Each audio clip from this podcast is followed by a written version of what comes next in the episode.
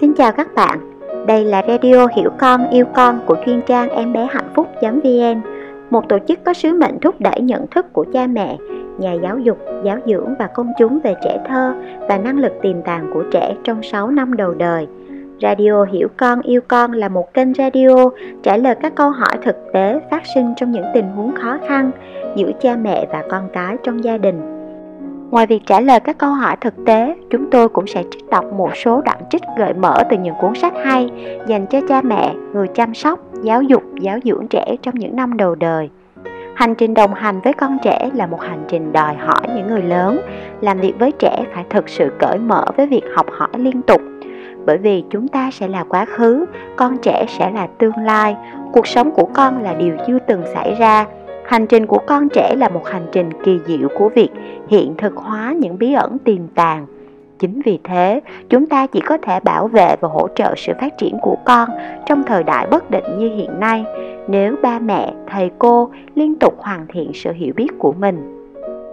Ngày nay, nhân loại đều biết rằng sự thật là trái đất tự quay quanh mình nên mỗi sáng chúng ta đều nhìn thấy mặt trời mọc lên từ hướng đông nhưng ở những thời điểm khác trong quá khứ, thì chúng ta tưởng rằng mặt trời xoay xung quanh trái đất, trong việc nuôi dạy con cũng sẽ tồn tại những sự thật như vậy.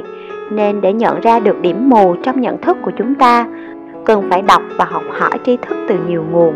Chúng tôi hy vọng những đoạn trích mà chúng tôi chọn đọc sẽ gợi cảm hứng để phụ huynh bước chân lên hành trình đi tìm sự thật và trở thành người đồng hành trọn vẹn hơn trên hành trình trưởng thành của con trẻ. Radio số 5 tuần này, chúng tôi xin trích đọc cuốn sách Làm cha mẹ tỉnh thức của tiến sĩ Shefali Sabari. Cuốn sách này chúng tôi đã có nhắc đến trong radio số 4 khi trả lời tình huống một phụ huynh chưa kiểm soát tốt cảm xúc trong những lúc cáu giận vì bé không nghe lời. Đây không chỉ là cuốn sách cần phải đọc của phụ huynh có con dưới 6 tuổi mà dành cho bất kỳ phụ huynh nào có con ở bất kỳ độ tuổi nào, cho dù đó là một đứa trẻ thô lỗ ở độ tuổi tiểu học đang nổi loạn ở độ tuổi dậy thì hay đang băn khoăn vô định tìm định hướng cho cuộc đời ở tuổi 25 thì cuốn sách này vẫn là kim chỉ nam đáng tin cậy để bạn tìm được lối ra cho mối quan hệ của mình với con. Bởi lối ra thực sự nằm ở chính sau cánh cửa mở vào nội tâm của chúng ta. Hãy cùng lắng nghe nhé. Trích đoạn lời đề tựa của Đạt Lai Lạt Ma Trong cuốn sách này, với những thuật ngữ đơn giản, đời thường nhất, tiến sĩ Shefali Sabari đề cập đến vai trò lớn lao của sự đồng cảm và phương pháp nuôi dưỡng nó thông qua mối quan hệ giữa cha mẹ và con cái. Mặc dù năm nay đã 75 tuổi, tôi vẫn còn nhớ rõ cảm giác thân thương và tình yêu vô điều kiện mà mẹ dành cho tôi. Đến tận bây giờ, lòng tôi vẫn thấy bình an khi hồi tưởng lại những tình cảm đó. Trong thế giới hiện đại ngày nay, một trong những thách thức mà chúng ta phải đối mặt là làm sao để suốt cả cuộc đời luôn biết trân trọng sự ban phát vô tư đó. Phần trích thứ nhất, một tâm hồn sống động và riêng biệt. Khi nuôi dạy con cái, ta thường xuyên bắt gặp mình đứng trước một cuộc chiến giữa lý trí và con tim, như luôn phải đi thăng bằng trên dây một phản ứng không phù hợp có thể làm khô héo tâm hồn con. Ngược lại, một lời khen ngợi đúng lúc có thể tạo cảm hứng để con thăng hoa. Trong mỗi khoảnh khắc, ta đều phải lựa chọn xây hay phá, sưởi ấm hay làm nguội lạnh tâm hồn con trẻ. Khi được là chính mình, con không quan tâm đến những thứ vẫn thường ám ảnh trong đầu cha mẹ. Hình ảnh trong mắt người khác, thành tựu, tiến bộ, chẳng có vấn đề nào của người lớn có mặt trong thời gian biểu của con trẻ. Thay vì tiếp xúc với thế giới trong trạng thái lo lắng trẻ em có xu hướng vô tư, lao vào những trải nghiệm của cuộc sống, sẵn sàng đánh cược với mọi rủi ro. Là một người mẹ, tôi liên tục tự thấy mình đứng trước những cơ hội để phản hồi với con gái. Như thể bé là một con người đích thực, như chính bản thân tôi, với đầy đủ những cung bậc cảm xúc mà tôi có, cùng những ước mong, hy vọng, niềm vui, trí tưởng tượng, tài năng, bản tính tò mò và khả năng hạnh phúc. Nhưng cũng như những phụ huynh khác tôi thường quá bận rộn với công việc của riêng mình, đến nỗi đánh mất cơ hội mà những khoảnh khắc ấy mang lại. Tôi thường thấy mình quá dễ dàng rao giảng hay thích chỉ bảo. Tôi thường thiếu nhạy cảm với những cách thể hiện độc đáo, cho thấy bé hoàn toàn khác biệt với bất kỳ con người nào từng sinh ra trên trái đất. Điều quan trọng nhất bạn phải nhận ra khi nuôi dạy con là không phải mình đang nuôi dưỡng một bản sao thu nhỏ, mà là một linh hồn sống động và riêng biệt vì lý do này, cần phải chú ý phân biệt cho rõ, mình là ai và từng đứa con của mình là ai. Con cái không phải là phật sở hữu của ta theo bất cứ cách nào. Khi hiểu sâu sắc được điều này, ta sẽ biết điều chỉnh cách nuôi dưỡng con theo nhu cầu của con, chứ không phải nhào nặng con cho vừa với nhu cầu của ta. Thay vì đáp ứng nhu cầu riêng của con, ta thường áp đặt suy nghĩ và kỳ vọng của mình lên con kể cả với mục đích tốt đẹp nhất là khuyến khích con cái thành thực với chính bản thân mình, hầu hết phụ huynh chúng ta đều vô tình vấp vào cái bẫy của việc áp đặt chương trình của mình lên con cái. Hệ quả là thay vì nuôi dưỡng, mối quan hệ cha mẹ con cái lại thường xuyên bóp chết tâm hồn đứa trẻ. Đây là lý do mấu chốt tại sao rất nhiều trẻ em lớn lên trong hoang mang và trong nhiều trường hợp để lại hậu quả bệnh lý mỗi chúng ta bước vào hành trình làm cha mẹ với kỳ vọng của riêng mình. Tuy nhiên, hầu hết những chờ mong đó đều không thực tế. Có những niềm tin, giá trị, định kiến ta chưa bao giờ nghi ngờ. Nhiều người thậm chí chẳng thấy lý do gì để tự vấn, vì tin rằng mình đúng, không có gì phải bàn cãi. Dựa trên một thế giới quan như thế, ta vô tình đặt ra những kỳ vọng cứng nhắc đối với hình ảnh mà con cái cần thể hiện. Ta không nhận ra rằng với việc áp đặt bản thân mình lên con cái, ta cản trở sự phát triển tâm hồn con. Chẳng hạn, nếu ta là người thành đạt, ta sẽ có khuynh hướng nghĩ rằng con cái cũng phải trở thành một người thành đạt. Nếu có thiên hướng nghệ thuật, ta thường sẽ động viên con đi theo con đường nghệ thuật. Nếu học hành giỏi giang, ta thường trao cho con ngọn đuốc hàng lâm để con thông minh sáng dạ. Nếu việc học trầy trật để rồi kiếm sống vất vả trước khi bước ra đời ta thường lo sợ rằng con cái sẽ đi lại với xe đổ của mình, và điều này khiến ta làm đủ mọi cách trong khả năng để tránh cho điều đó xảy ra. Ta muốn con cái có được điều mà ta cho là tốt đẹp nhất, nhưng trong quá trình nỗ lực để đạt được điều này, ta dễ dàng quên mất điều quan trọng nhất đối với con là quyền được là chính mình và sống trong cuộc đời với đúng tâm hồn độc đáo của con. Trẻ em sống với thế giới đang là, chứ không sống với thế giới chưa được như là khi đến với ta, bản thể của trẻ lấp lánh tiềm năng. Mỗi đứa trẻ đều có số mệnh riêng của mình. Nếu thích, độc giả có thể gọi số mệnh ấy là nghiệp. Bởi vì trẻ em đều mang trong mình một định mệnh. Thông thường, trẻ biết rõ ràng mình là ai và mình muốn gì trong thế giới. Chúng ta được chọn để trở thành cha mẹ và giúp con hiện thực hóa điều này. Rắc rối nảy sinh khi ta quên mất điều đó. Tước đi quyền sống đúng với thiên hướng của bản thân con kết quả là, ta áp đặt ảo tưởng của chính mình lên con trẻ đặt ra sứ mệnh tinh thần cho con dựa trên cái nhìn thiển cận của mình.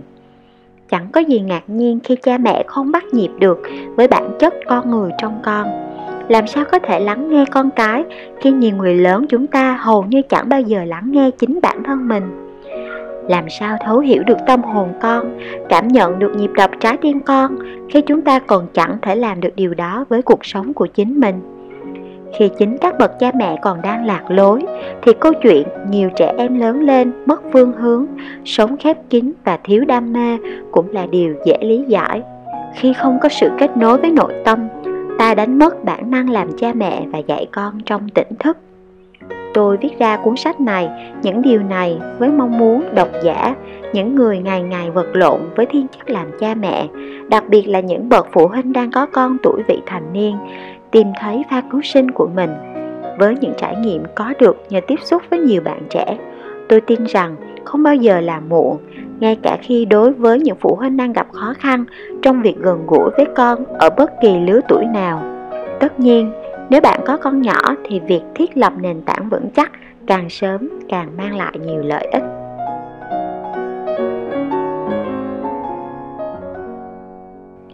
Giai đoạn mầm non một thế giới của mình con. Trong giai đoạn mầm non, trẻ thấy cả thế giới thuộc về mình. Chúng ta không hề được chuẩn bị trước để đối mặt với những lần con bực bội hay sự rối rắm xảy ra khi con dần định hình tính cách độc lập. Những phản ứng tức thì dường như vô cớ xuất hiện. Rồi có lúc thì biến mất ngay, nhưng cũng có lúc gia giảm suốt cả ngày. Cùng một đứa trẻ, vừa lúc trước đang là thiên thần, có thể biến thành kẻ tức giận điên cuồng em bé dễ thương có thể ngay lập tức trở thành nỗi khiếp đảm của cả gia đình.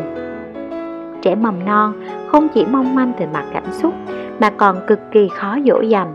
Với các con, nỗi sợ hãi vô hình dường như đều rất thật. Một mặt, chúng có khả năng ghi nhớ kỳ diệu và vòi vĩnh cho đến khi đạt được thứ chúng muốn. Mặt khác, chúng dễ dàng quên phát đi những gì mà chúng không quan tâm. Trong thế giới của chúng, hầu như tất cả mọi thứ đều ở trong trạng thái tột đỉnh, tức giận tột đỉnh và cũng phấn khích tột đỉnh.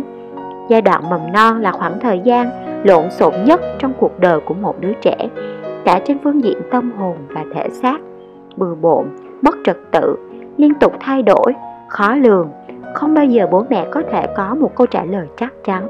Chẳng có chiếc chổi nào đủ lớn để quét sạch bụi bẩn, cát bụi và cháy rợn của giai đoạn này.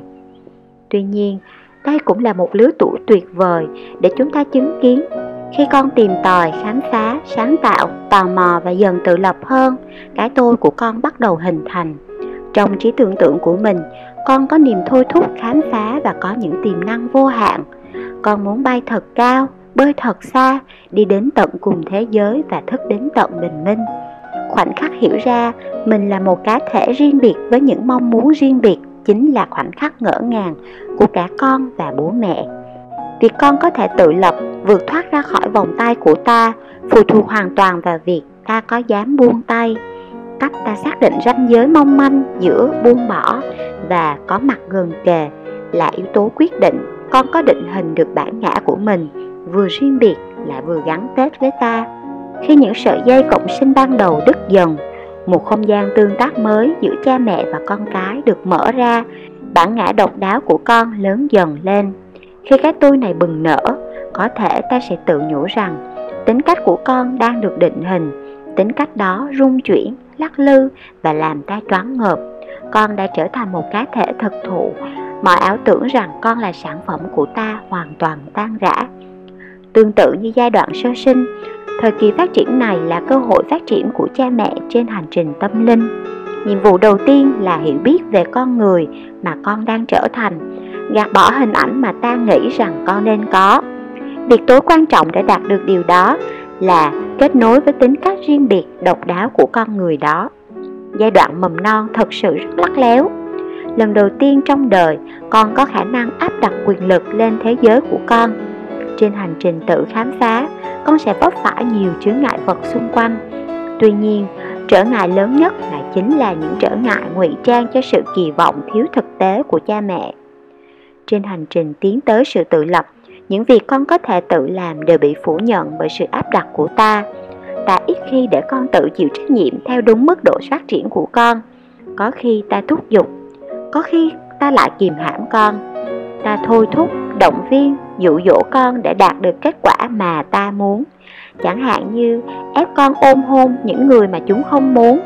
Yêu cầu con phải biểu diễn như con rối, để người ngoài thấy được ta đã làm cha mẹ giỏi như thế nào. Và bắt buộc con chịu trách nhiệm khi con chưa sẵn sàng. Ta cướp đi sự tự nhiên của con. Hãy tưởng tượng những khó khăn của một trẻ mầm non trong thế giới hỗn loạn ngày nay. Mọi thứ đều đang xen với tốc độ chóng mặt ta thật dễ dàng quên mất rằng trẻ em cần biết bao những không gian mở và những chiếc hộp rỗng, cần được tưởng tượng và cần được tự do chơi đùa. Ta đánh mất niềm vui sống với thực tại vì vội vàng muốn thấy con biết đi, biết nói, biết tự đi vệ sinh.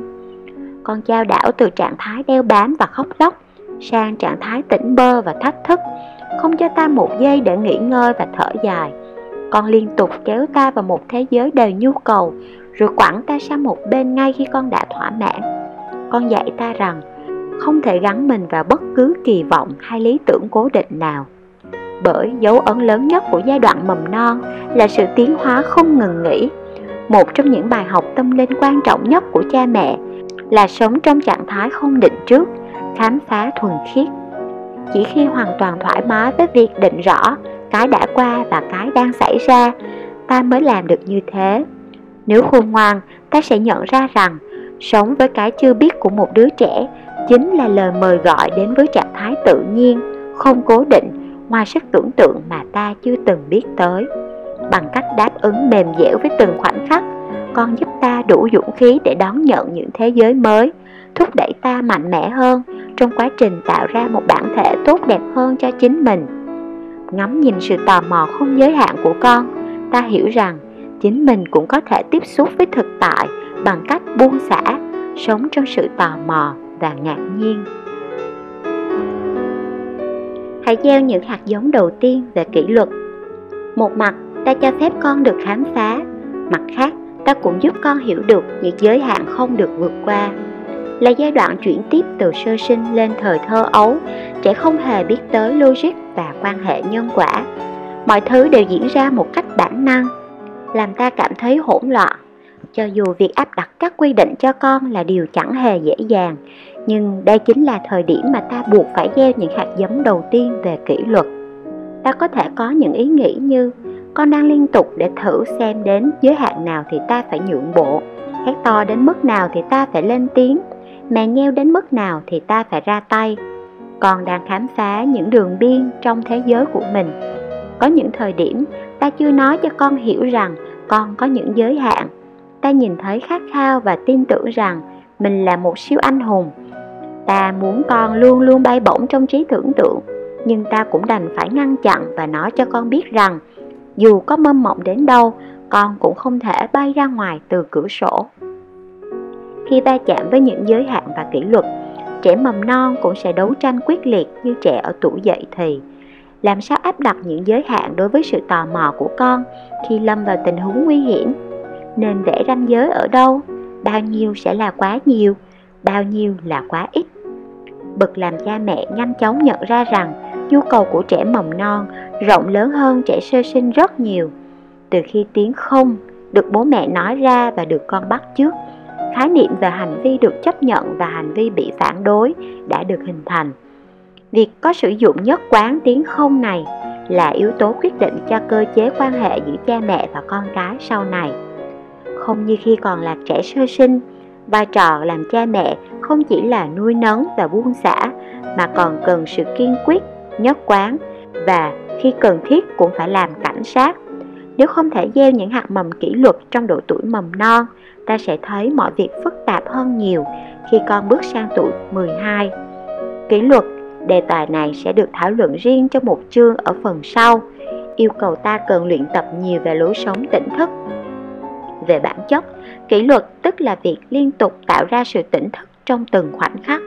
Cũng như tiền đồn của cuộc chiến tâm trí, ta hoàn toàn có thể trở thành người đặt ra kỷ luật cho con theo một hướng tích cực, giúp thực thi quyền lực của ta một cách tỉnh thức ân cần và yêu thương chẳng hạn khi con ăn vạ ta có thể bỏ đi với điều kiện con được đảm bảo an toàn, hoặc có thể ngồi lại với con, bình tĩnh chứng kiến mọi việc.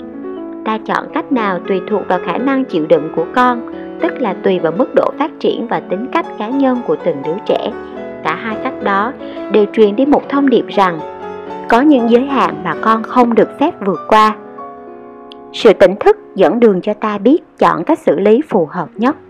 Vậy tóm lại thế nào là kỷ luật? Khi con cắn đồ đạc hay ăn vạ ta bắt buộc con tập trung chú ý và lắng nghe. Con không được phép làm như thế. Có những lúc ta cảm thấy dường như mình nói không quá nhiều, nhưng đừng nghĩ đây là một bài tập vô ích. Tuy bình tĩnh và mềm mỏng, ta cũng cần cương quyết và nhất quán trong việc đặt ra những giới hạn. Ta không cần phải lôi tuột con ra trong trạng thái mơ màng của tuổi mầm non, nhưng rất cần bắt đầu xây dựng những hàng rào kỷ luật cho con trưởng thành cần nhớ rằng con chỉ đấm đá cắn xé khi không biết cách thể hiện là do con tức giận. Kể cả khi con kêu gào thảm thiết như bị bạo hành ý của con chỉ là hãy giúp con con buồn lắm. Ta sẽ bất lực trong việc giúp con đương đầu với thế giới nội tâm nếu ta sợ hãi và lo lắng trước những diễn biến cảm xúc đó. Vì vậy, ta cần dạy cho con cách xử lý cảm xúc phát sinh từ việc bị từ chối những điều mà con mong muốn. Một điều may mắn là vốn từ của con đang phát triển mạnh mẽ. Bằng chiếc cầu ngôn ngữ kết hợp với các trò chơi đóng vai và kể chuyện, ta có thể đưa con vào thế giới tưởng tượng và hình dung ra thế giới của chính mình. Làm được như thế, con sẽ hiểu rằng mình có thể vượt qua được những cảm xúc mãnh liệt và quay về với trạng thái bình yên mặc dù cảm thấy mình có thể trèo đèo vượt suối con cũng sẽ cảm thấy bơ vơ trước những áp lực lớn lao của cuộc sống để xoa dịu những cảm xúc đó cần thiết lập vững chắc những thói quen và giới hạn cho giai đoạn mầm non. Dần già, con sẽ học cách tự đi lại, nói năng, ăn uống, vệ sinh và ngủ nghỉ. Lớn hơn một chút nữa, khi đi học mẫu giáo, con sẽ còn tách rời xa hơn nữa khỏi vòng tay bố mẹ. Giờ đây trẻ đã sẵn sàng một hành trình mới, vừa riêng biệt vừa gắn kết với bố mẹ để khám phá thế giới xung quanh sau khi tận hưởng khoảng hơn một năm gần như gắn chặt với bố mẹ. Con bắt đầu những năm mẫu giáo và cha mẹ cần đón nhận những cơ hội mới để phát triển tâm linh cùng với hành trình của con. Em bé hạnh phúc xin kết thúc radio số này tại đây. Hy vọng các bạn cảm thấy kết nối với những trích đọc của làm cha mẹ tỉnh thức và được truyền cảm hứng để dấn thân vào hành trình này.